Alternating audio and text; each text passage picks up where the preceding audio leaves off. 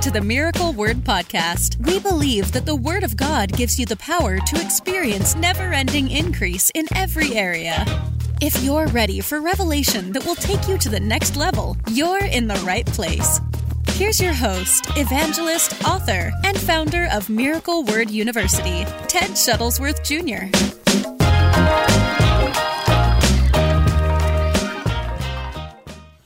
Hello and welcome back. I'm extremely excited for the special guest that we have today. I want you to stick around to the very end of this live stream. We are going to teach you how to have success in the ministry. You do not want to miss a single point that you're going to learn today. My guest is evangelist Ted Shuttlesworth Jr. He's a man of God. He's been traveling for years now. He's a third generation evangelist in his family. He's got wisdom that you will need and require to make sure that you make it for the long run, you finish your race strong, like Paul said, and you have success in the ministry. So, without further ado, I'm going to bring on my guest, Evangelist Teddy. Thank you for joining me today, Evangelist. What's Teddy. up? Glad to be here with you, man. I'm very happy for uh, the wisdom that you have when it comes to the ministry and the things that you've seen. And, and I want to cover, I mean, the good, the bad, the ugly. Uh, I mean, how to like blow a shofar properly, and we can go the, we can go through the whole list. But I don't know uh, if you know this, but I am a pro at prophetic shofar. I saw that on Instagram, and uh, if yeah. you guys aren't familiar, you can go follow uh, Teddy on Instagram, and you'll know exactly what we're talking about. But uh, brother Teddy, eh, just to get right into it, if you wouldn't mind, fill people in. I want people to know where you come from, your family lineage, and when mm-hmm. you heard the call of God into the ministry. Absolutely, my my grandfather, who was uh, not, you know, he he didn't start out as like an on fire Christian or uh, even a Christian. I mean, he was uh, born and raised in West Virginia, was running moonshine through the hills, fighting, coal mining family. Uh, and then uh, in his late teen years, uh, got saved, got filled with the Holy Ghost, heard the voice of the Lord, um, went to Bible school, met my grandmother, who was from northern Maine. They got married, graduated, and then pastored for 62 years faithfully. Had four sons. They're all in full time ministry preaching the gospel. They've been in ministry for over 40 years, all of them. And then all of their children are in full time ministry. There's like, I think there's something like 18 Shuttlesworths preaching in full time ministry right now. Um, and so um, the whole family really engaged in doing what God's called us to do. I felt the call of God um, to ministry at five years old. My father was holding a revival in northern Maine, and I was in a pew with my mom during the service, and it was kind of like just praise and worship time. And I just felt at five years old, I can actually still remember this. I was like five years old, and I felt this thing because the night before, everybody had gone to the altar to pray, like all together. And I felt again to go. So I looked up at my mom. I said, Are we going to go to the altar to pray again? And she said, Well, we're not doing that right now, but if you feel to go, then just go down. And so, five years old, I got out of the pew and walked down to the altar and knelt down, just started praying. And there was an old Pentecostal pastor that was that he was the pastor of that church where my dad was holding the revival, and uh, he knew what God was doing, and he came over and sat down on the platform and, and called me over and sat me up on his knee.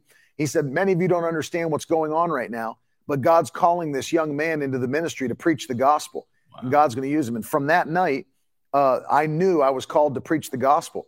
I got filled with the Holy Spirit, with I mean, literally speaking in tongues at the same age, five years old.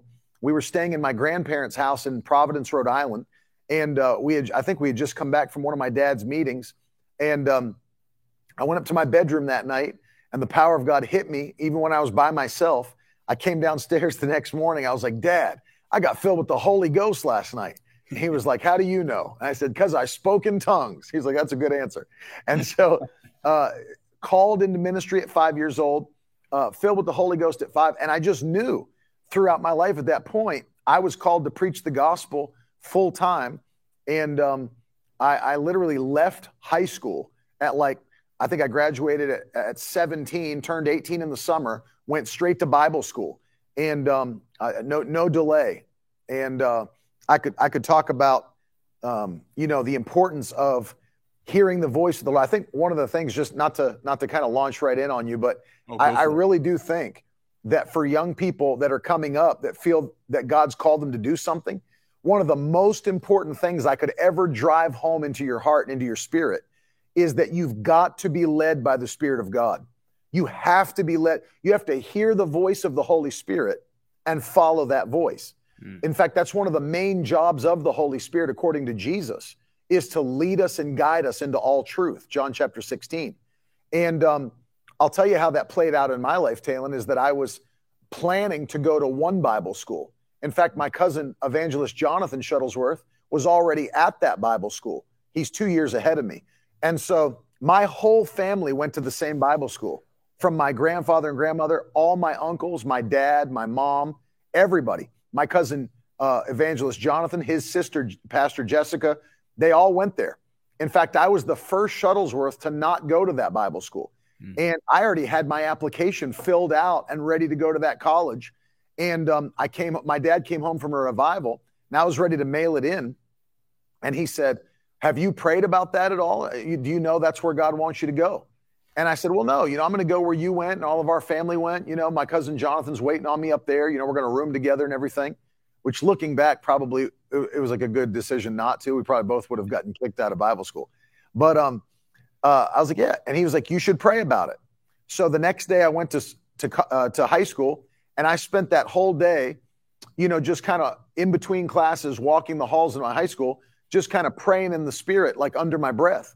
And as soon as I started praying that day, I knew that I wasn't supposed to go to that Bible school, mm. but that I was supposed to go out to Tulsa, Oklahoma, and attend uh, Brother Kenneth Hagin's Bible school, Rhema Bible Training Center. And so I made the switch. I mean, when the Holy Spirit spoke to me, I immediately made the switch. I went home that day, tore up the other application, filled out one for Rhema, and, and sent it in. Uh, and that's what I would encourage young people is like, if the Lord's speaking to you to do something, don't delay. Do it as quickly as possible. When you get an instruction, obey that instruction. Ah, that's good. Yeah, I like that a lot. So, I mean, because you brought up Bible school, I want you to talk about uh, what it looks like to be trained for the ministry. I mean, the Bible says that you can't just like launch out. You must be trained. Yes. You got to have hands laid on you, be ordained into the ministry to be a, a real minister. A lot of people, right.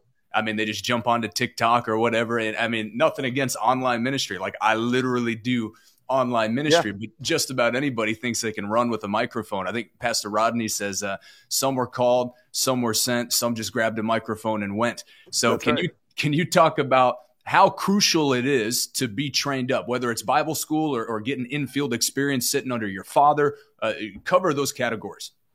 I was blessed, you know, like I said, because, um, and I and I understand there's people from both sides. I was blessed um, to have a father that is an evangelist and to have a family full of ministers.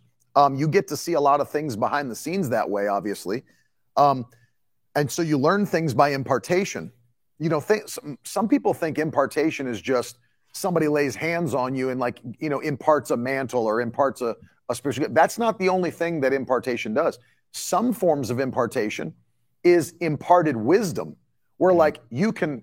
I wrote a book called Further Faster. You can actually go further faster by receiving imparted wisdom from someone that's been there and done that.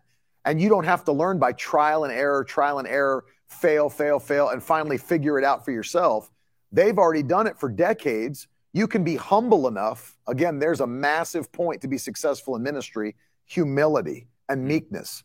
Pride goes before destruction, and a haughty spirit before a fall. Yeah. But God, He gives more favor to the humble. James 4 6. And so humility is massive. If you want God to lift you up, you've got to humble yourself. So if you have humility, you can receive wisdom by impartation uh, through the teaching and preaching of the word or by somebody actually speaking to you. Maybe they'll give you correction. Maybe they'll give you constructive criticism. And um, I thank God for that because I, I had that opportunity. But if you're going to prepare for the ministry, the Bible's very clear that you're to study to show yourself approved unto God, mm. a workman that does not need to be ashamed, rightly dividing the word of truth. So that means that there are some workmen that need to be ashamed because they've not studied to show themselves approved. They can't properly divide God's word. And I see that, Talon, you know as well as I do, there's many people on online uh, and they're doing online ministry, but they don't understand how to properly divide the word of God or interpret the word of God. Mm. So you got like crazy, weird doctrines being thrown out in every direction. uh, one that's very popular right now. There's so many of these online preachers talking about how Christians can be demon possessed and you got to cast demons out of Christians. That's not anywhere in the Bible, by the way. That's mm not anywhere in the New Testament. There's nowhere in the New Testament where an apostle or Jesus, Jesus wasn't dealing with any Christians, but the apostles, the early church cast any demons out of Christians. That's the kind of stuff that if you don't know the Bible, then you're out here preaching things where you've got young, immature Christians like, well, do I have a demon? Do I need a demon cast out of me? Because you didn't properly interpret the Bible. And so your quote unquote leadership is actually bringing Christians into fear, doubt, unbelief. And then, you know, you, you understand worry and unbelief is a sin. So mm-hmm. now you're causing his little ones to stumble, as the Bible says. And God hates that. So you've got to prepare yourself through proper study. That, that's why the Bible says that you're not to put up a novice. You don't put up a novice because understand the care of the sheep, the care of God's little ones is the most vital thing to his heart. The most mm vital thing to his heart. That's why Jesus said to Peter, Do you love me? He said, I do, Lord. He said, Then feed my sheep. mm He said, Do you love me? I do, Lord. He said, Then shepherd, the actual Greek word there, then shepherd my sheep. Wow. He said, Do you love me? He said, Yes, I do. Third time, then feed my lambs. Mm. So feed my sheep, shepherd my sheep, feed my lambs. Jesus said, If you truly love me as a leader, that's what you'll do. You'll wow. properly feed my sheep and shepherd my lambs. So it's a big mistake when people just think, that, as you said, like Pastor Rodney says, you could just grab a microphone and go. Now, it's one thing to be a soul winner. Every Christian should be a soul winner. But it's another thing entirely to stand in a fivefold ministry position and to be a pastor or an apostle, prophet, evangelist, or a teacher. Very important to understand there's a difference between being a Christian that wins souls and standing in a, a fivefold ministry office, which God calls you to. So mm. you you have I tell every Christian, don't, and I know there's exceptions to every rule, but why would you just launch? You wouldn't do that if you were going to be a, a doctor or a surgeon. You know what I mean? It's like, you know, I just feel in my spirit, my calling is to be a doctor. Yeah. I don't need to go to medical school. I just have an intuition about how to take care of people's bodies. I just have an intuition about how to do surgeries. I'm just going to launch into the industry because I really believe that I can start helping people now. I don't want to be delayed by medical school. I mean, people would think you were insane. Yeah, Jesus is coming back soon. If I'm going to be a surgeon, I've got to do it now. I got to do it now. I mean, you know, I, I got to. I really feel called to be a mechanic. I know nothing about cars, but I just know that if I just start working on engines, that you know God will use me to help. It's like people would think you're nuts. we we really have the only profession where people think everyone thinks they can do it. Right. Yeah, hundred percent. I mean, but the Bible says many are called, only few are chosen. There's a choosing process. There's a sifting process. You know, you said something a minute ago about imparted wisdom, not just the laying on of hands, but being able to serve in a ministry. Jesus said, when you're faithful with another's, then you'll be given your own. And, and I think uh, it's Psalm 141, verse 5 in the King James. I want to read this real quick. It says, I'll let a righteous man smite me or correct me. It shall be a kindness, and I'll let him reprove me. It shall be an excellent oil to my head. So the Bible says that, I mean, being corrected, being under somebody that can mold you and frame you into a man or a woman of God is actually imparted oil to your head. It's actually the anointing being imparted onto you. So you sitting under your dad and getting infield experience, what were some things, like some key things that you said that was a point of correction? That was a point that I learned something in that moment sitting under my dad that launched me and propelled me in my own ministry down the road. Well, before I even answer that, Let's look at the end of that verse because I, the end is that I think is as important as the beginning, mm-hmm. where it says, "Let a righteous man strike me." It's a it's a kindness. Let him rebuke me. It's oil for my head. But then look at the next part. Don't let my head refuse it. Mm, right. Th- that's what pride does. Pride mm-hmm. makes your head refuse correction. It makes your head refuse correction. Um, and so, I'll tell you what smart people do that like are successful they seek out correction, they seek out advice. You know, anybody that's, I, I dealt with this last night because I was going, I went on a rant for like 45 minutes on the broadcast last night. but like, it blows my mind that there's all these lone rangers in the ministry that like no one can speak into their life. It's like uh, I, am you know, I, they'll never go to another revival meeting unless they're the speaker. Like they don't go, they wouldn't go to Pastor Rodney's camp meetings. They wouldn't come to my dad's camp meetings. They wouldn't go to someone's revival services.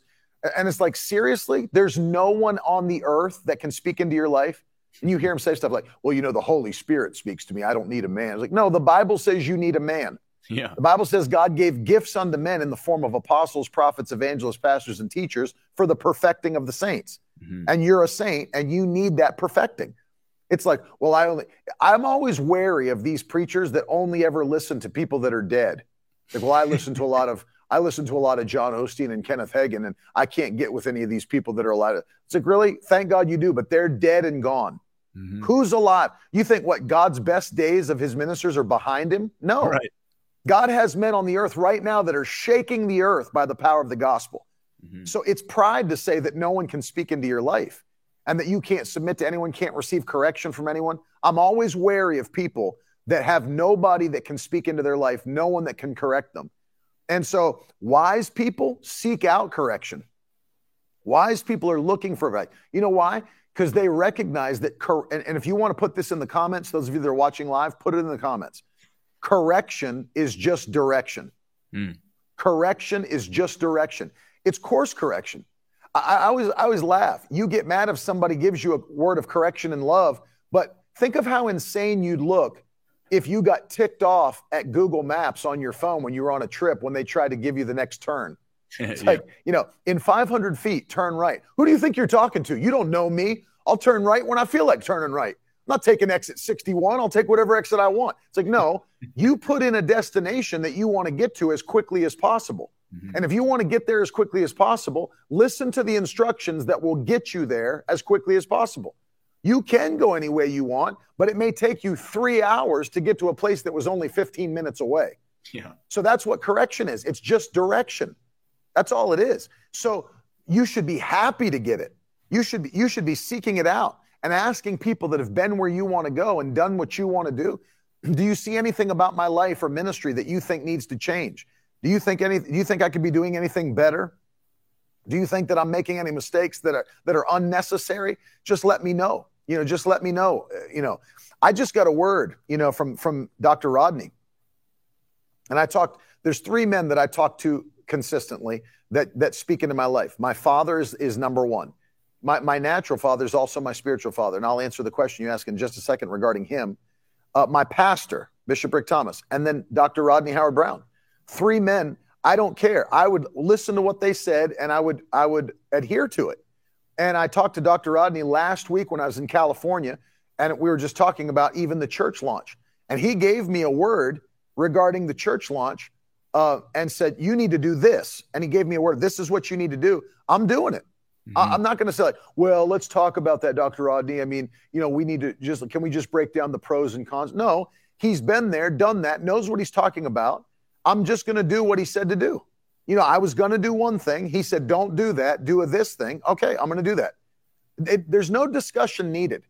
Right. You know, I'm, I'm where I'm at now and I'm increasing, but he's far beyond where I'm at. He has far more years of wisdom, experience, anointing, fruit production. Same with my father. Same with my pastor. I'm not going to sit there and say, "Well, do you really uh, do you really think that we need to do it that way?" Because I kind of felt my spirit. It's like, no, just receive the instruction and do it. Mm-hmm. Just do it. And um, if you don't have that, it, it, you're missing out on the way God set up leadership and in, impartation instruction. So I'm not debating. I'm just going to I'm going to obey the instruction. Um, but with my father, so so much of a blessing because my father was also always in teaching mode, which means we'd get. He didn't just turn it off when he came off the platform, uh, because he knew what I was called to do. So we'd get in the car after the service and we'd be driving back to the hotel. And he'd say, Now, did you see what I did tonight? Did you see when this happened and I responded this way? Did you see how I prayed for that man? Did you see how I, I said that? This is why I did it. And mm there are mm. many times. And at the time, you know, you're, you're just young and you're thinking, like, why is he rehashing the service? Or like, why are we going through? But he was teaching, mm see, so that as I'm coming up, I'm seeing all these things and knowing, oh, that's why he responded like that. That's why he preached like he did. That's where he felt the resistance in his spirit and went for the breakthrough on, on the other side of that. You see what I mean? Wow. And so I, I understood he was always in teaching mode, showing me, uh, did you see how I said this tonight? Let me tell you why. I felt a spirit of resistance. When I started preaching on healing, I felt people uh, resisting the, the message on healing, and I felt a heavy doubt and unbelief in the room. So I just started smacking it with the gift of faith until mm. I felt that spirit leave and faith rise in their heart. And then I knew they were ready to receive healing when I laid hands on them at the end. So you hear those things growing up over and over. That's just the blessing of generational impartation. Mm. It's not fair, but it's God's system. You know what I mean? So I got those things not because of anything I did, but think about this the faithfulness of three generations. So just my father and my grandfather alone, that's over, that's like 110 years of faithfulness to the Lord in those two ministries. Wow. I get to benefit from that just because I'm part of that lineage. Mm. And it's, it's not like, not, not everyone doesn't get that. And I understand. So I'm thankful for it. I'm grateful. But that's just the blessing of generational impartation. That's the blessing of you being faithful to God. So, those that are watching, and I, I, know the ages of a lot of people may be younger watching, but if you'll be faithful to God now, if Jesus tarries, your kids won't have to struggle through the things you struggled through. Mm-hmm. They won't have to de- deal with the things you dealt with and get victory over because your faithfulness will be passed down. And now they'll get to benefit from your years of faithfulness and start at a higher level than you started because of your faithfulness. So I really got to benefit from my father's uh, active role in ministry and his wisdom and his insight. Um, but things that he always, I'll tell you two things that, that my father did and then told me that really helped me a lot. The first thing that I just noticed that he did my dad, over 40 some years of ministry, has never gotten off into preaching fringe things or like whatever the trend that blows through the body of Christ, you know, and he jumps off into the trend and starts teaching on, you know, like whatever, the demons over your city or, you know, whatever, whatever it might be, like getting, getting all into, you know, just weird different doctrines and, you know, changing every five years to whatever the trendy thing is. My father has preached the same thing for 46, 47 years. And people, he said, people say this to me thinking that they're giving me an insult and it's actually a compliment. He said, mm. people will come up to me and say, Brother Ted, you st- you're still preaching the same stuff you preached 30 years ago. I was like, thank you. Thank you very much. That's called consistency and faithfulness to the sound doctrine of the Word of God. Yeah. So if you checked on my dad 30 years ago, he was still preaching faith, preaching healing, preaching deliverance, preaching salvation preaching the baptism of the Holy Ghost and the soon return of Jesus Christ. You check on him 47 years after his ministry's been going, he's still preaching faith, still preaching healing, baptism of the Holy Ghost, deliverance, salvation, soon coming of Jesus Christ. Hasn't changed. So I watched that and, and saw stick with, and he would say this this is his phrase. His phrase is, let the main thing be the main thing. Mm. Let the main thing be the main thing. Keep Keep what God's word makes the main thing, the main thing in your ministry. Hmm. If you are always getting off on fringe doctrines, that's going to, it fizzles out. And then what happens? If you based your whole ministry on some fringe doctrine that people were interested in for a short period of time, that's done. You might have got invited to all those conferences when that was the big thing, but then it's over and nobody cares about it anymore. And then where did your ministry go? Well, you based it on the wrong thing. Hmm. And the second thing I'll tell you that uh, not that I just observed, but he told me this plainly. He said, You know, on, and I started preaching. I graduated Bible school at the age of 19 years old. So I was very young. Um, and he said, You know, until you're like 30 years old, because I was preaching like at 19, he's like, Until you're like 30, you basically only need to preach salvation, healing, the baptism of the Holy Ghost, and the return of Christ. Hmm. The four main doctrines of the church. You, you, you basically need to just preach and, and learn how to preach them proficiently. You know what I mean? You shouldn't have like one salvation message, one healing message. You know, look, dive into the doctrine of God's word yeah. and learn how to preach sound doctrine. Mm-hmm. Learn how to rightly divide the word of God. One of the things that I see that people don't know how to do today is what First Peter 3:15 commands us to do. Make a defense. Mm-hmm. For anybody that asks you about the hope that lies with you, be able to make a fence a defense about why you believe what you believe. You know, if you ask somebody that's a Pentecostal, so why, why do you believe in divine healing? Why do you believe that you can lay hands on the sick and they'll recover? The answer should not be, well, I, I mean, I, it's what our church believes, so that's that's what I believe. It's like yeah. that's not a reason. What does the Bible say? Mm-hmm. Can you show me in Scripture mm-hmm. why you believe that?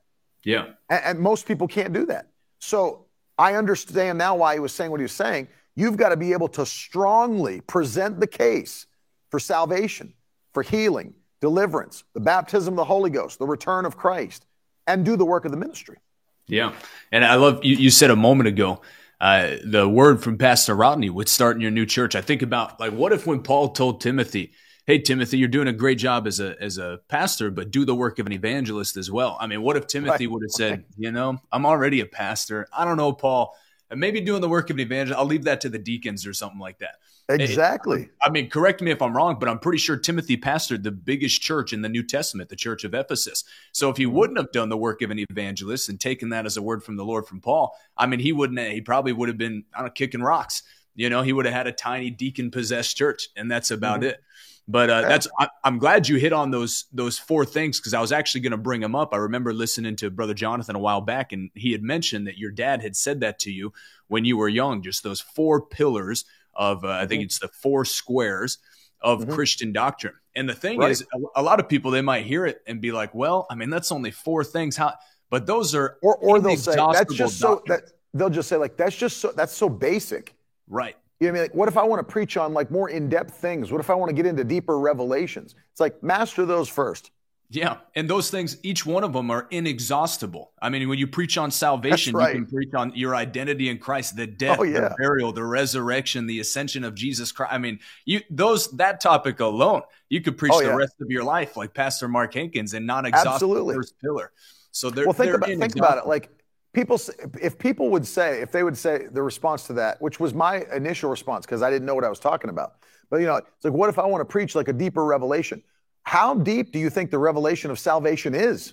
Yeah. How deep do you think the revelation of divine healing or the baptism of the Holy Ghost or the return of Christ? How deep? You think those are shallow revelations? Those are as right. deep as it gets. Mm-hmm. Those are as deep as it gets. You, could, as you said, you could preach if you were a pastor of a church. You could preach 52 Sundays on the righteousness of, of God in Christ, uh, on salvation and the new creation realities and never exhaust, never begin to exhaust the topic. Yeah, inexhaustible, 100%. So for you, I remember seeing a clip a couple weeks back on Instagram where I think you were teaching pastors in a tiny pastors meeting or something. And uh, it was a clip of you talking about preaching past the anointing. Do you want to hit on that? Because I think, I mean, this is something I've experienced where you want you got this message you know you got a word from the lord you want to lay out the word but you know the holy ghost is moving but you got you got one more point you know, what what does it look like? What does it mean to preach past the anointing, and why do you never want to do it in the ministry? Yeah, so it was it was interesting because um, I was that clip was me preaching to like intern Bible school students hmm. uh, at a, a, local church, and I was just kind of they were doing questions and answers, and um, the the question was basically you know like what what things have you learned about preaching that that uh, maybe there are things you've changed about yourself. Well, I love preaching. I love to preach and teach God's word. I love it. I love studying. I love reading. And um, in the early days of my ministry, I'd have all these revivals that that um, I, I loved going in the preaching, but I'd leave frustrated like each night, and I'd be like, man, you know, I was believing for like breakthrough, like Holy Ghost moving services, and we'd have good services, but like you know, when you've experienced the highest levels, you know, when you've been in revivals that are like breakout revivals that have gone weeks and weeks and you've seen the move of the Spirit, you know, I'm sure it was, uh, you know, great. I'm sure the local churches were like, man, we had a powerful service last night with Brother Ted. But for me, I've seen like true yeah. city shaking, powerful services. And that was my goal. That's what I was going for. And I'd leave, you know, like frustrated. Like, man, I missed that move of the Spirit. What's the story? And my wife would so uh, kindly say in the car, she'd say, Well, did you have to preach your whole message? You know, she could understand that I was like, just, I'd, I'd preach and there'd be multiple points. Like, it, it may be hard to understand this if you're not a preacher, but there are places that as you preach, you're building to something. There's a release of faith. Faith comes by hearing the word of God. So if you're taking notes, please remember this. Um, the preaching of the service is not the end, it's just a means to an end. Mm. It's never the end, it's a means to an end. It's about what God wants to do in the people, right? So uh, salvation would be an end, but I got to preach in order for salvation to come to pass, right? Mm. How can they be saved unless they hear Romans 10? I'm not ashamed of the gospel of Jesus Christ. It's the power of God unto salvation. So mm. preaching is a means to that end that people would be saved, or another end that you're shooting for. People would be healed, mm. or that people would be baptized in the Holy Ghost, or they'd be delivered of addictions, you know, that they would be delivered from depression and anxiety and suicidal thoughts, whatever. Those things are the end. But the beginning or the, the means to the end is the preaching. Well, I was so getting caught up in the preaching that I was missing the end that God wanted to perform. Mm. So, and that's a form of pride, by the way. I was operating in a form of pride, thinking that my preaching was more important than what God wanted to do by the Holy Spirit in the people. Wow. Yeah. And so, what what I what I uh, would get frustrated, my wife would be like, "Well, did you have to preach your whole message?" Because what would happen, and a lot of times, you know, you see people, they'll respond, they feel it in their spirit, they'll respond physically. You know what I mean? You know, if if that faith hits the place, and I'm not talking about emotionalism, because I don't even preach self-help messages. It's not like that. I'm preaching the, the word of God, but you can feel faith rise in that church service to the point where people feel it so much. I mean, I've preached many times. We have the entire crowd will stand on their feet and shout and start jumping and dancing. Well, it's not an emotional response. I'm preaching the word of God, but mm-hmm. it's like I feel the faith so much that I, I can't hardly contain myself. Well, it's in those breakthrough moments. And, and obviously, we don't go by how we feel, we don't go by what we see, but you know, faith is rising. Paul, when he was preaching, the Bible says he preached until there was a man in the crowd that needed healing. The Bible says, and Paul, perceiving now that he had faith to be healed. Well, how did that happen? Because Paul was preaching. Paul didn't start by healing the man. He preached until the man had faith to be healed, then he healed him. Mm. So there's a point you're trying to get to. You're building people's faith to receive what God has for them. But I would preach to that point and then multiple times. You know, you'd hit those breakthroughs in the service. And I'd say, sit down, sit down. You got to hear this. I got, I got, I got something else you got to hear. That you wait till you hear. And it's like, you know, it's pride. Mm. I was operating in pride to say, no, no, you there's and God's like, no, I'm ready to move on them right now. Wow. Call call for call for salvation now. Call for people to be baptized in the Holy Ghost now. Lay your hands on people now. And so I realized it, uh, and I, I changed everything because, man, I would have these, Taylor, I would have these messages prepared, and man, I thought they were masterful. And it would be yeah. like, because I study, I love to study, I love to read, I love to do all that. And it would be like, well, I'll tell you, the broadcast has been a great outlet for me because now I can do all those types of things on the broadcast, mm. and then my preaching can be what, what God wants it to be. But I can get on like I am for these last two days on the broadcast and teach on 10 enemies of financial increase, mm-hmm. you know? Eh, but if I go to try to preach that in a revival service, like, you know, you're going to keep, no, you got to hear all 10 of these. God, God's going to, and, and that's fine if you're, if you're in a teaching moment or a teaching conference. But if you're trying to have a revival service where people are getting changed by the power of God, you have to preach like a revivalist would preach. You're there to build faith, brag on Jesus, talk about his power, talk about his glory, and then, so what I started doing, and those that are going to study for ministry, please hear what I'm saying um, and understand the context in which I'm saying it. I already told you twice that I love to study and I love to read, and I'm always doing those two things. But when I tell you that I don't prepare messages anymore when I preach, I don't. I don't write out messages. I don't prepare sermons. I, and this this sounds uh, like a cliche thing to say, but I promise you it's not cliche. I no longer prepare messages, I just prepare the messenger. And what I mean by that is, I don't, I, it's not that I stopped studying and I stopped reading and then I stopped pressing in. It's just that I no longer prepare set messages for my services. Mm. Because what I would rather do is fill myself with word content so that when I get up into the pulpit, and I, I sense what's happening in the room, or I can sense the people that are there that night, and the Holy Ghost says to me, No, tonight you need to preach on this. I'm like, Oh, well, I need to, what messages do I have on that? Let me pull out my phone and go through. No, I've got it in me.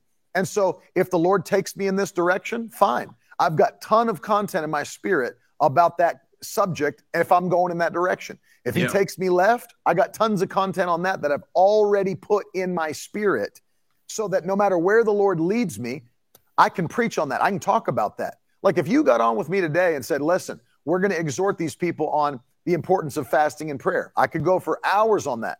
Or if they said, we're going to talk, you said, we want to talk to them about divine healing, how to release healing, how to receive healing. I could go on for hours about that. Mhm. And I don't have to say, well, let me get, I got some notes here somewhere in my phone on healing. Let me just browse to those. No, it's in your spirit. And so in revival settings, I have to be ready at any moment. The Bible says, be instant in season and out of season, Mm. right? I have to be there. And so that, that's what I would tell you is like, I was going, I was preaching past, and I hope I sufficiently explained what that meant, that I'm going beyond where the Spirit wants to move, preach until He's moving, and then let Him move. Let Him do what He wants to do. Yeah, that's good. I, what you just said, I remember I saw on Instagram the other day. It was this old T.L. Osborn quote. And T.L. Osborn said, If you cannot demonstrate it, you are not fit to preach it. And I thought that was good because there's, I mean, a good litmus test is like, all right, you know these four basic doctrines uh, Jesus, the Savior, the healer, the baptizer, and the Holy Ghost, the soon coming King. Can you sufficiently out of your spirit, no notes, if someone gave you a microphone, the Lord said, hey, you're supposed to preach a revival right now. Do you have an hour? You got two hours of content in your spirit Right. to preach it and then demonstrate it? Like, are, or do you have that? I, I think that's a good litmus test. Oh, For yeah. me, I ran myself through that like two years ago. I was like, ah, because when you're young, I mean, you just want to go win the world for Christ, which that's not wrong. But uh, there was a humbling moment. It's like I had to have a come to Jesus moment where I was like, all right, do I even have what it takes in my spirit to do what it is that I'm seeing be done? You know, I had Right. to have a reality check. So I, I like that you said that. You know, if if just like Brother Osborn said, he said, if you can't demonstrate it, you're not fit yet to preach it. So make sure you're fit to Right. preach it in order in order to demonstrate it. And I remember um, Brother Jonathan said it was a quote from your dad as well, where he said, There's always a bullseye in a meeting, and you got to be led by the Holy Ghost when you're preaching. Find the Yep. bullseye. So when people have their notes, I've noticed that that was one thing that helped me a lot, that piece of advice. If you go into every single revival with these notes, you're never going to hit the bullseye. You're not even given an, an opportunity for God to show you the bullseye to get what Right. needs to be done done in the service. Well, it's because it's your plan, not God's plan. Mhm. And I always revert back to Isaiah 55, verses 8 and 9, where the Lord said, um, As the heavens are higher than the earth, so are my ways higher than your ways, and my thoughts than your thoughts. So I don't want I don't want to exhibit my ways and my thoughts to the people. I want to have access to God's ways and his thoughts. Only way to do that is to be led by the Spirit. Because for the other thing is, I don't know, unless the Lord shows me, I don't know what all those people that are in the crowd need. Mm. I don't know what they're dealing with. I don't know what they're facing. That's going to take the gifts of the Spirit. God's going to have to reveal it by his power. I'll give you an example of this. I was preaching in Orlando one time, an example of God knows who's sitting in the crowd, He knows what needs to be said. I was preaching in Orlando, and all of a sudden, I got off on preaching something I'd never mentioned in a service. And I was talking about from the book of Numbers you can't curse what God's blessed. You know, if God's blessed it, you no man, no devil, no demon can curse what God's already blessed.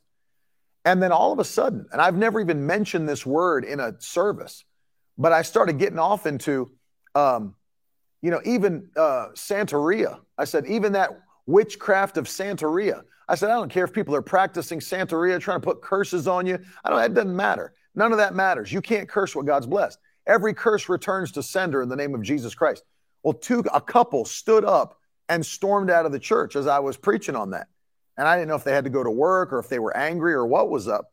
But I talked to the pastor afterwards. I said, I saw that couple from your church just storm out while I was preaching.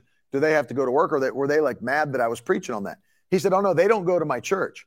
He said, When I opened this church here in Orlando, they came in and it's like, What are you doing here? You know, whatever. And uh, I said, Yeah, we're launching a church. And they said, Well, we, we practice Santeria and this is our territory. And you'll never, your ministry will never work out here. We'll run you out like we've run everybody else out. We'll put curses on you. I didn't know any of that. Uh, he said every now and then they show back up to try to like intimidate us or let us know they're cursing us or whatever. And here they are sitting in the Sunday morning service. And uh, I start just launching in to Santeria and how Santeria can't stop the people of God.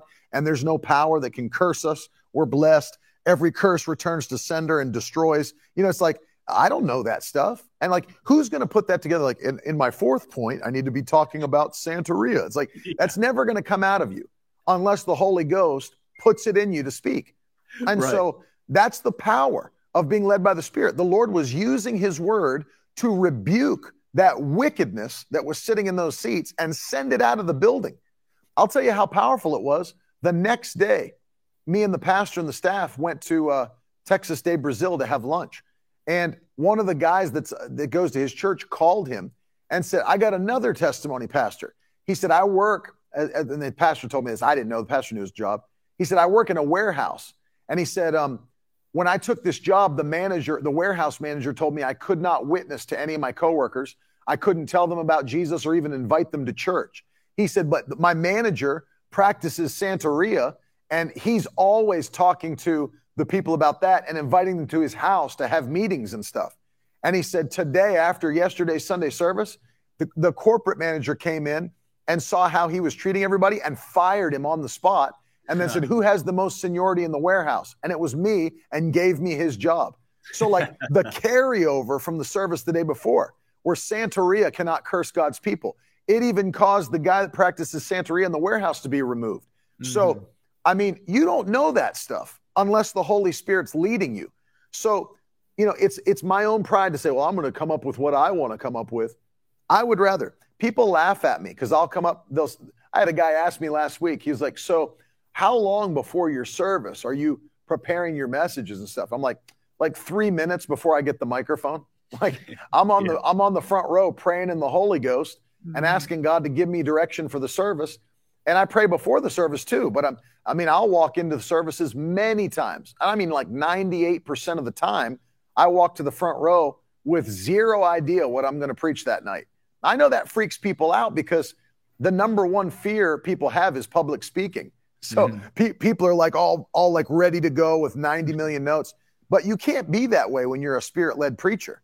Mm. You know what I mean? It's like if somebody handed Jerry Seinfeld or you know if, if somebody handed Dave Chappelle a microphone and said, hey, you got to do stand up in 10 minutes. They're not going to be like, well, I, I, need to prepare. I haven't prepared anything. You know, I, I need to go back through my material. No, it's like you could hand those guys. In fact, I was laughing about this. I don't know if you heard this, Talon, but after Dave Chappelle disappeared and came back on the scene in the United States, I heard Kevin Hart tell this story. Kevin Hart was saying, I was doing my tour around America, and he said, I was in a city, and someone called me and was like, dude, Dave Chappelle is down in a local park here in the city doing stand up like in the park. And he went down to see him. And it was like Dave Chappelle had rented an RV and was just driving across America with like a handheld uh, sound system, like a speaker sound system. And he would just stop in like towns and find a park and set up his sound system like an evangelist. And he'd just stand out in the park with a microphone and he would just start launching into stand up until a crowd would form and like a crowd of people would form, and then he'd do his bit, and then get back on his RV and go to the next city. And uh, he said, I went down and saw him and said, um, "Man, I didn't know you were in town. I'm doing I'm doing the Coliseum here to, tonight. You should come and and you you can get on you know before me and do whatever." He said it was the worst mistake I ever made. He said Dave Chappelle came that night to the Coliseum, went on before me, and just killed, and I had to follow the greatest stand-up comic ever and and that's the case. He didn't have to be like, well, I've not prepared anything. You know, I need a I need like a week to prepare material and I need to study. Like you can't be that guy mm-hmm. if you're spirit filled. You got to be. Someone should be able to say, hey, I need you to go into this room and talk to this group of of students about the Holy Spirit. You should be able to walk in and have something powerful in your spirit and say, let me just give you a verse and then just exhort you on this about the Holy Ghost. And, and it's funny that I see that stand up comedians can be instant in season and out of season, but that there's preachers that can't be instant in season and out of season. Right. And I'm telling you guys, for the young preachers listening to me, fill yourself with so much content that you can, when somebody says, hey, we need you to just uh, speak, we need you to come to this school, we need you to come to this nursing home, we need you to come to this church and just speak. You should be able to launch in with the anointing and have content to speak from the word of God. That's right. Yeah, I think uh, another quote might have been from your uncle or maybe your grandfather. Preston was telling me this a, a couple years back. He said uh, to prepare like there is no Holy Ghost, or prepare mm-hmm. like your notes is all you got, but then preach like all you've got is the Holy Ghost. So it's almost that's like that's actually a very old quote. They actually told us that in Bible school too when I was at Rhema, and mm. they would say, "Preach." They'd say, "Prepare like there's no Holy Ghost. Preach like there's nothing but Holy Ghost." That's good. I mean, what it means, your spirit's already prepared. Your spirit, it's in there. The content's in there. But then you're yep. you're reliant on on being moved by the Holy Ghost. So that's, Absolutely. I mean, that what the things you've shared so far. I mean, it's crucial, hundred percent. I think people if you're getting something, I want you to put a hand clap emoji in the comments today for people that are watching because this is gold. This is stuff that'll that'll make you move you from a lightweight preacher to a heavyweight preacher. So I, I appreciate all this stuff. I want to cover uh, two last things real quick. Not that we're under like a time restraint, but uh, firstly, because you brought it up earlier and we're we're doing it right now, fasting and prayer. How crucial is fasting and prayer and consecration in that manner? to, to being successful in the ministry and finishing the race strong? Well, I mean, I'm not like I'm not saying this to plug myself. I'm just saying like I did all the study on this to put it together for the body of Christ. That's why I released the book called A Complete Guide to Biblical Fasting, but I have to say a couple of things. Number 1, if you're asking how important is fasting and prayer to consecration and becoming what God's called you to be, consider this. After Jesus turned 30, was getting ready to begin his ministry. He's baptized in the Jordan River by John, and at that moment, he was filled with the Holy Ghost. Filled with the Holy Ghost. The very first thing the Holy Ghost led Jesus to do was to go into the wilderness and fast and pray. Think how powerful that is. Didn't lead Jesus to heal the sick or preach the gospel or cast out devils or multiply loaves and fish or walk on the water. The first thing Jesus was led to do by the Spirit of God was to go into the wilderness and fast and pray. That's it. Now, think about this the disciples hung around Jesus more than anyone else, they got to be around him nonstop. The only thing they ever asked him to teach them, if you read the scripture, Lord, teach us how to pray. Mm. That's what they asked him. You know what? You know why they asked him that? Because they they could clearly see everything Jesus does stems out of his life of prayer. Wow. And if we're going to do what he does, we need to know. I want to know how to pray. You think they just didn't know how to say a prayer? Hmm. It's not that the disciples didn't know how to say a prayer. Jews had been praying for years, thousands of years. It's not that they didn't know how to say a prayer. What they were really saying was, Lord, teach us how to pray the way you pray, because the way you pray produces results like we've never seen. Right. So teach us to pray. So, uh, Paul, the apostles, they wouldn't even launch out into ministry until they fasted and prayed. The book of Acts, we were ministering to the Lord in fasting and prayer, and he said, Separate unto me Barnabas and Saul. So there wasn't even, they didn't even launch out into ministry.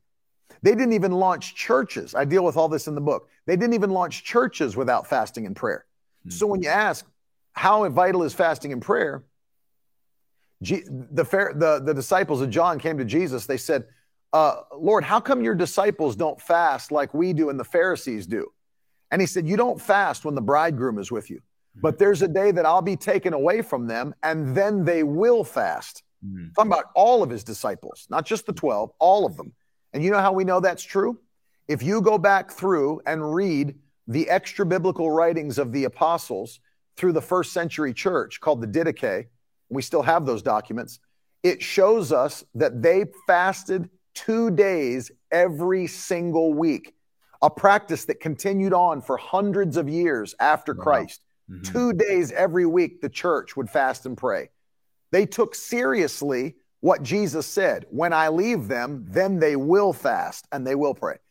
And of course, you understand uh, fasting's not a suggestion, it's an expectation.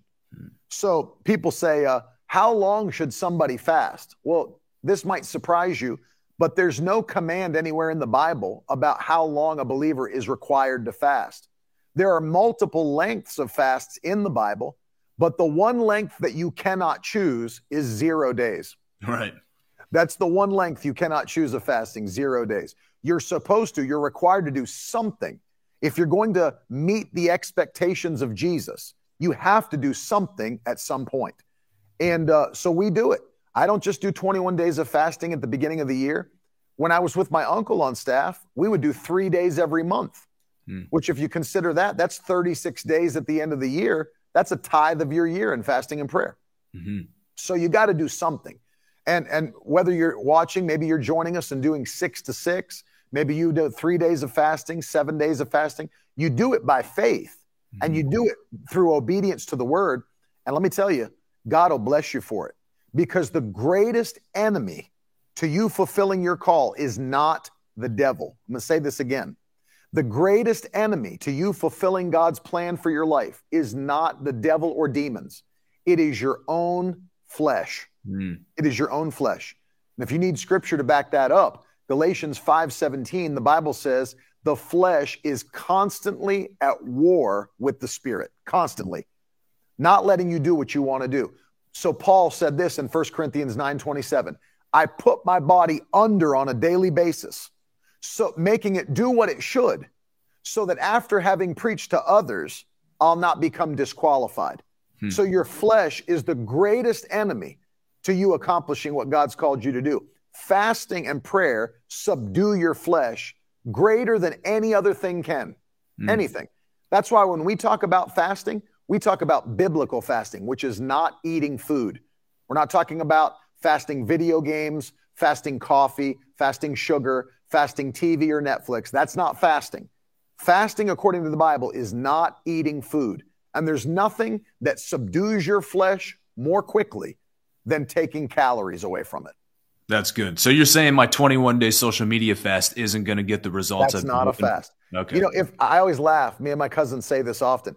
If fasting social media was a real fast, everyone in the Bible did that their whole life. yeah. That's right. It was a lifelong fast. Uh, they walked in the glory of God. Praise you the know, Lord. you know, Peter never used Facebook. oh, that's good. Yeah, that's funny. I want people to type in the comments right now. Fasting produces power. It really does. In Luke 4:14 it says and Jesus returned from the wilderness full of the Holy Ghost and power. He wasn't filled with power before he had the Holy Ghost, but there was no unlocking of the power before right. he came back. That's an important distinction by the way. That's an important mm-hmm. distinction what you just said. There was no unlocking of power. Because mm-hmm. if you've got the Holy Ghost, he is the anointing. Mm-hmm. He is the power of God. But you know why many people can't release the anointing? It's because their flesh is a barrier. I deal right. with this in the book. It's mm-hmm. like having a dam with a huge body of water behind the dam. It's not that there's a lot. It's not that there's not a lot of uh, substance behind the dam. It's just that that wall holds it back from rushing downstream and washing out villages and towns below it. Mm-hmm. If you took one brick out of the dam, you'd see a little stream of water shooting out of that hole. And you might look at that and say, well, there's not much power behind that dam. Look at that tiny stream of water. But you'd be wrong. What you'd see is actually there's a very strong obstacle holding back the power. But then if you took a few sticks of dynamite or some C4 and That's put right. it on the dam and blew it open, you'd see the true power of what was behind the dam. And so that's the, that's every believer. The Holy Ghost is in you. The same spirit that raised Christ from the dead is in you. But many Christians cannot release that power because their flesh stands in the way of either hearing God's instruction or, or stepping out and becoming a spiritual believer. And Jesus knew it. Jesus knew it. I have to not only be filled with the Holy Ghost, I got to subdue this flesh just like any other individual on the earth. Mm, yeah, 100%. I love that. I think it's uh, Hebrews 10 13, maybe, where it likens Jesus' flesh to a veil. It says the veil of his flesh was torn. So when That's you right. fast and when you pray, you, you rip open that veil of the flesh, just like Evangelist Amen. Eddie said. And I highly recommend his books. We put the we'll put the link in the comments again right now, but we already put the link in the comments to his books on Amazon. You can get them. I got both of them. I believe you've got one that teaches on biblical fasting and then a study guide, right? Yeah. So um, this this is the one that's the this is the complete guide to biblical fasting, which it's on Amazon, it's on Kindle, it's on Apple Books too. And then we released this one last year, which is the 21 day fast field guide. It's a mm-hmm. 21 day devotional as we're fasting and praying. It's got teaching every day, Bible reading plan every day, and prayer points every day to get you kick started with fasting and prayer. Yeah, fasting and prayer. Again, read it, study it it was it, i mean i would pray for the sick and i'd see people with like the sniffles or a headache they right. get healed. Maybe they had like a little bit of knee pain. But uh, I, when I pressed into fasting and prayer, would have been a little over two years ago. I went on like a nine month stint where I fasted more than I ate. I was just, I was a fasting addict. I was hungry for the power of God. I wanted to Amen. see signs, wonders, miracles. I needed the power and demonstration in my meetings. I couldn't just be a, another TED Talk evangelist. You know, I wanted, right. I wanted the power. When I pressed into fasting and prayer was when miracles started to happen in the meetings. Mm-hmm. So if you if you're young, you're going into the ministry. Speaking from experience, I mean, Evangelist Teddy, many years of experience. I've experienced in my own life as well. If you want the power, the power is unlocked by your fasting and your prayer. And, and I want to yeah. finish up with this, and then uh, you can bless everybody. You can pray for people. But the last thing I want to cover when it comes to success in the ministry, I think this is arguably one of the most crucial ones, is prosperity believing in prosperity, not just being another uh, another beggar or another fundraiser, not just being another somebody that relies on men to fund their ministry, but somebody that puts a dependency on God, the law of sowing and reaping, tithing, offerings over and above giving. Tell us yeah. how important, how crucial is prosperity to having a successful ministry and finishing the race? It's extremely, it's extremely important. If you don't operate in the law of seed time and harvest, if you don't operate in God's system of seed time and harvest, then you will always have to depend on men to support your vision. Always. You'll always have to be networking. You'll always have to be asking for handouts. You'll be looking always for grants. And I mean, you'll just always have to do a capital campaign. It'll always have to be natural. And then you start looking to men. But I want to read you a vital verse when it comes to this Jeremiah 17 5. Jeremiah 17, 5. Thus says the Lord, cursed is the man who trusts in man hmm. and makes flesh his strength, whose heart turns away from the Lord. So when you put your trust in men rather than in God, it brings a curse upon your life and ministry. It's a slap in the face to God to think you need the assistance of men rather than God. When He said, I'll be your provider, Think about how powerful this is. He first created the system of seed time and harvest. It's God's system. And then he said, I'll make sure it's a never-ending system. Genesis 8:22, as long as the earth remains, there'll be seed time and harvest. Yeah. And then he had, by the inspiration of the Holy Spirit, he had the apostles call your financial giving seed. Galatians chapter 6, 2 Corinthians 9, Paul calls your financial giving seed and tells you to expect a harvest. And if you don't engage in seed time and harvest, then you'll always be at the place where you're at the mercy of what men can provide for you rather than what God can provide. And, and don't get me wrong, God will still use men to bless you. The Bible says uh, they will come and they will give into your bosom. No question, men and women, it's not going to be like counterfeit bills dropping from heaven. God will still use people to bless you, but you won't have to chase it, it'll chase you. That's good. Otherwise, you'll always be in a fundraising campaign. You'll always be in a capital campaign. You'll always be looking for handouts and whatever the cheapest thing you can get. But when you let God do it and you initiate his system by faith, then you depend on him only. I tell people this because I, I learned this from Bishop Oyedepo, and initially it sounds initially it, it, sounds arrogant, but it's not arrogant. It's a trust in God. Bishop, Bishop Oyedepo said this once, and he has a church of 500,000 people.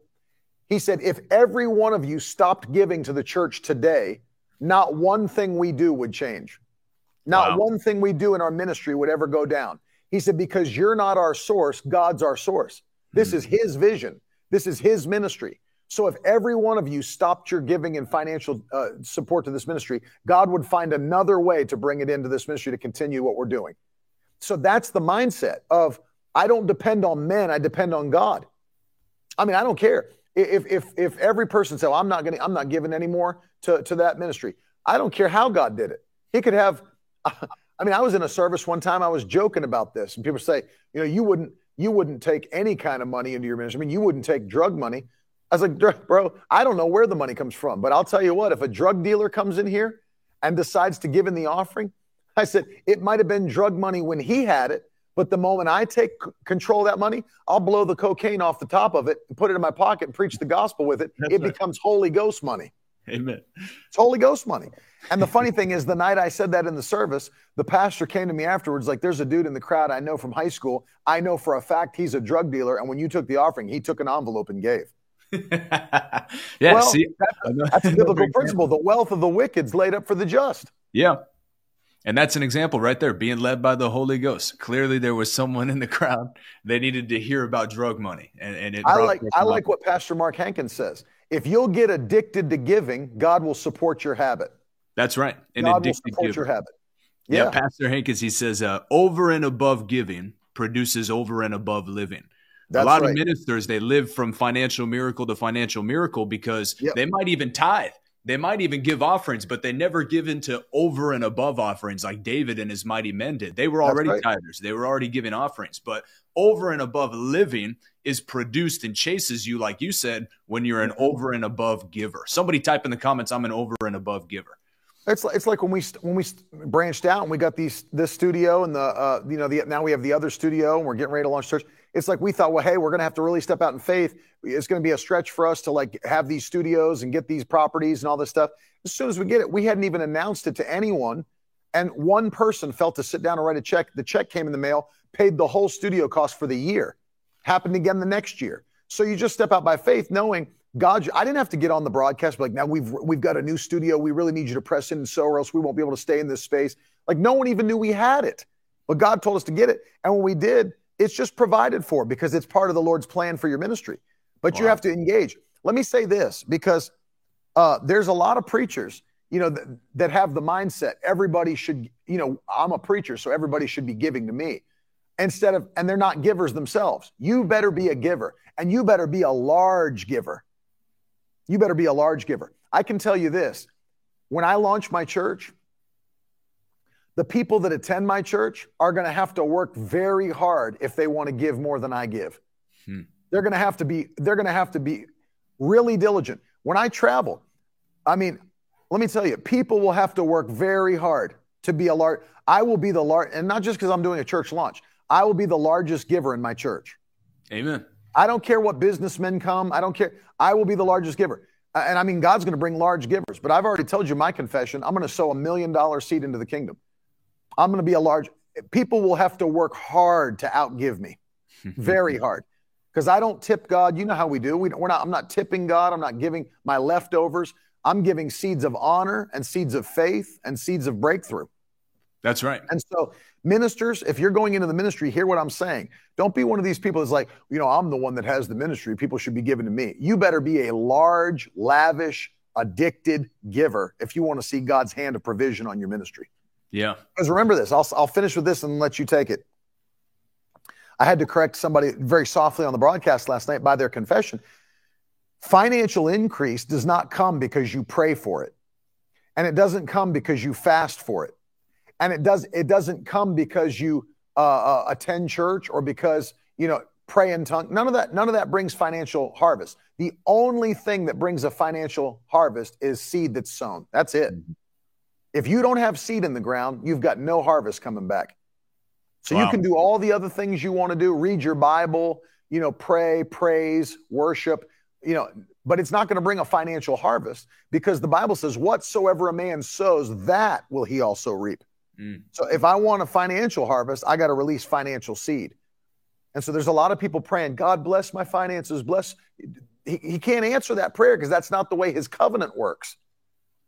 I, I stopped praying that decades ago. You know what I pray now? Lord, your word declares that you give seed to the sower. So put the largest seeds in my hand this year that I've ever sown in Jesus' name, and let me have uh, the ability to release the biggest uh, offerings that I've ever released this year. And then my two goals Lord, we'll give more cumulatively in one year than we ever have every year. And we'll mm. release the largest one time offerings than we have ever in every year moving forward. Wow. And he's always honored that, always. Wow. Amen. The kingdom of God is built on increase. God honors increase. Well, praise the Lord. This has been this has been awesome. This has been a wealth of knowledge. I've been blessed. I'm glad I joined the live stream today. And uh, real quickly before we go, I'd like to have you have, have, you pray for people going into the ministry and bless them as they go in. But I want people to know, obviously, this is not an exhaustible list. I mean, there's so many things that you got to have right. You got to know the word. You got to live holy. There's so many things that we didn't cover that uh, I'm sure you can find on Brother Teddy's channel. So make sure you go subscribe to him on YouTube. And really quickly, before you pray for people, Brother Teddy, can you fill people in about your new church launch? Because I know we're going to have people from Florida that are watching this. And uh, if they're in your area, I want them to go to your church. So can you fill people in, please? Absolutely. The Lord spoke to us to launch Miracle Word Church in West Palm Beach uh, area of Florida.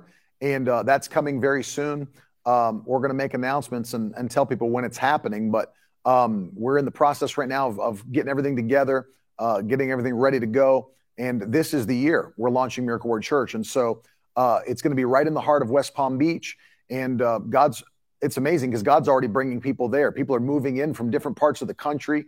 And um, we're excited about that. People are, are um, excited to make an impact for church. We need churches right now that will not bow their knee to the spirit of the world. They'll not be soft. They'll not close their doors. They'll believe for miracles and revival. That's going to be what Miracle Word Church is. Um, and so we're launching, and um, God's raising up an army of believers in South Florida. And so you can always follow us at miracleword.com. Miracleword.com. All the information is there. All of the announcements will be there. And of course, if you subscribe on YouTube, uh, we go live every day, twice a day, uh, at 10:30 a.m. Eastern and 9 p.m. Eastern. Um, and so we're making announcements on there constantly as well. And so you can stay connected with us. But we are very, very pumped up for what God's about to do in South Florida. Uh, can't wait. But let me pray for those that are listening. I know there's people that the Lord's leading you into full time ministry. The Lord's leading you to preach the gospel and do the work that He's called you to do. Father, we come to you in the mighty name of Jesus, and we're so thankful that you use your children to do your will. We thank you for the privilege and the honor of being your servants, to be your children, to do the work of the ministry. So now, Lord, I pray that everyone that you're speaking to them to step out by faith into full time ministry, Lord, I pray that as they train for the ministry, that you give them the mind of Christ, that they'll retain that knowledge like they never have retained anything, that you'd give them wisdom and insight and revelation.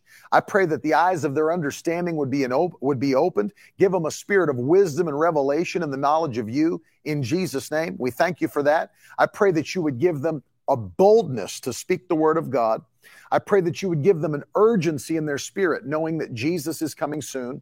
I pray, Lord, that you'd put a fire in their belly for a move of the Spirit.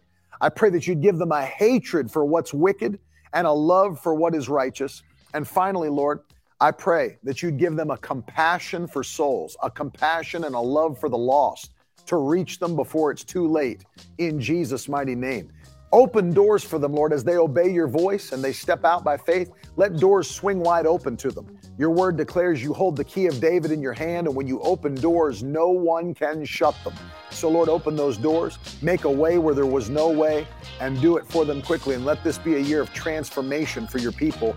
In Jesus' mighty name, we thank you and we give you praise. Amen.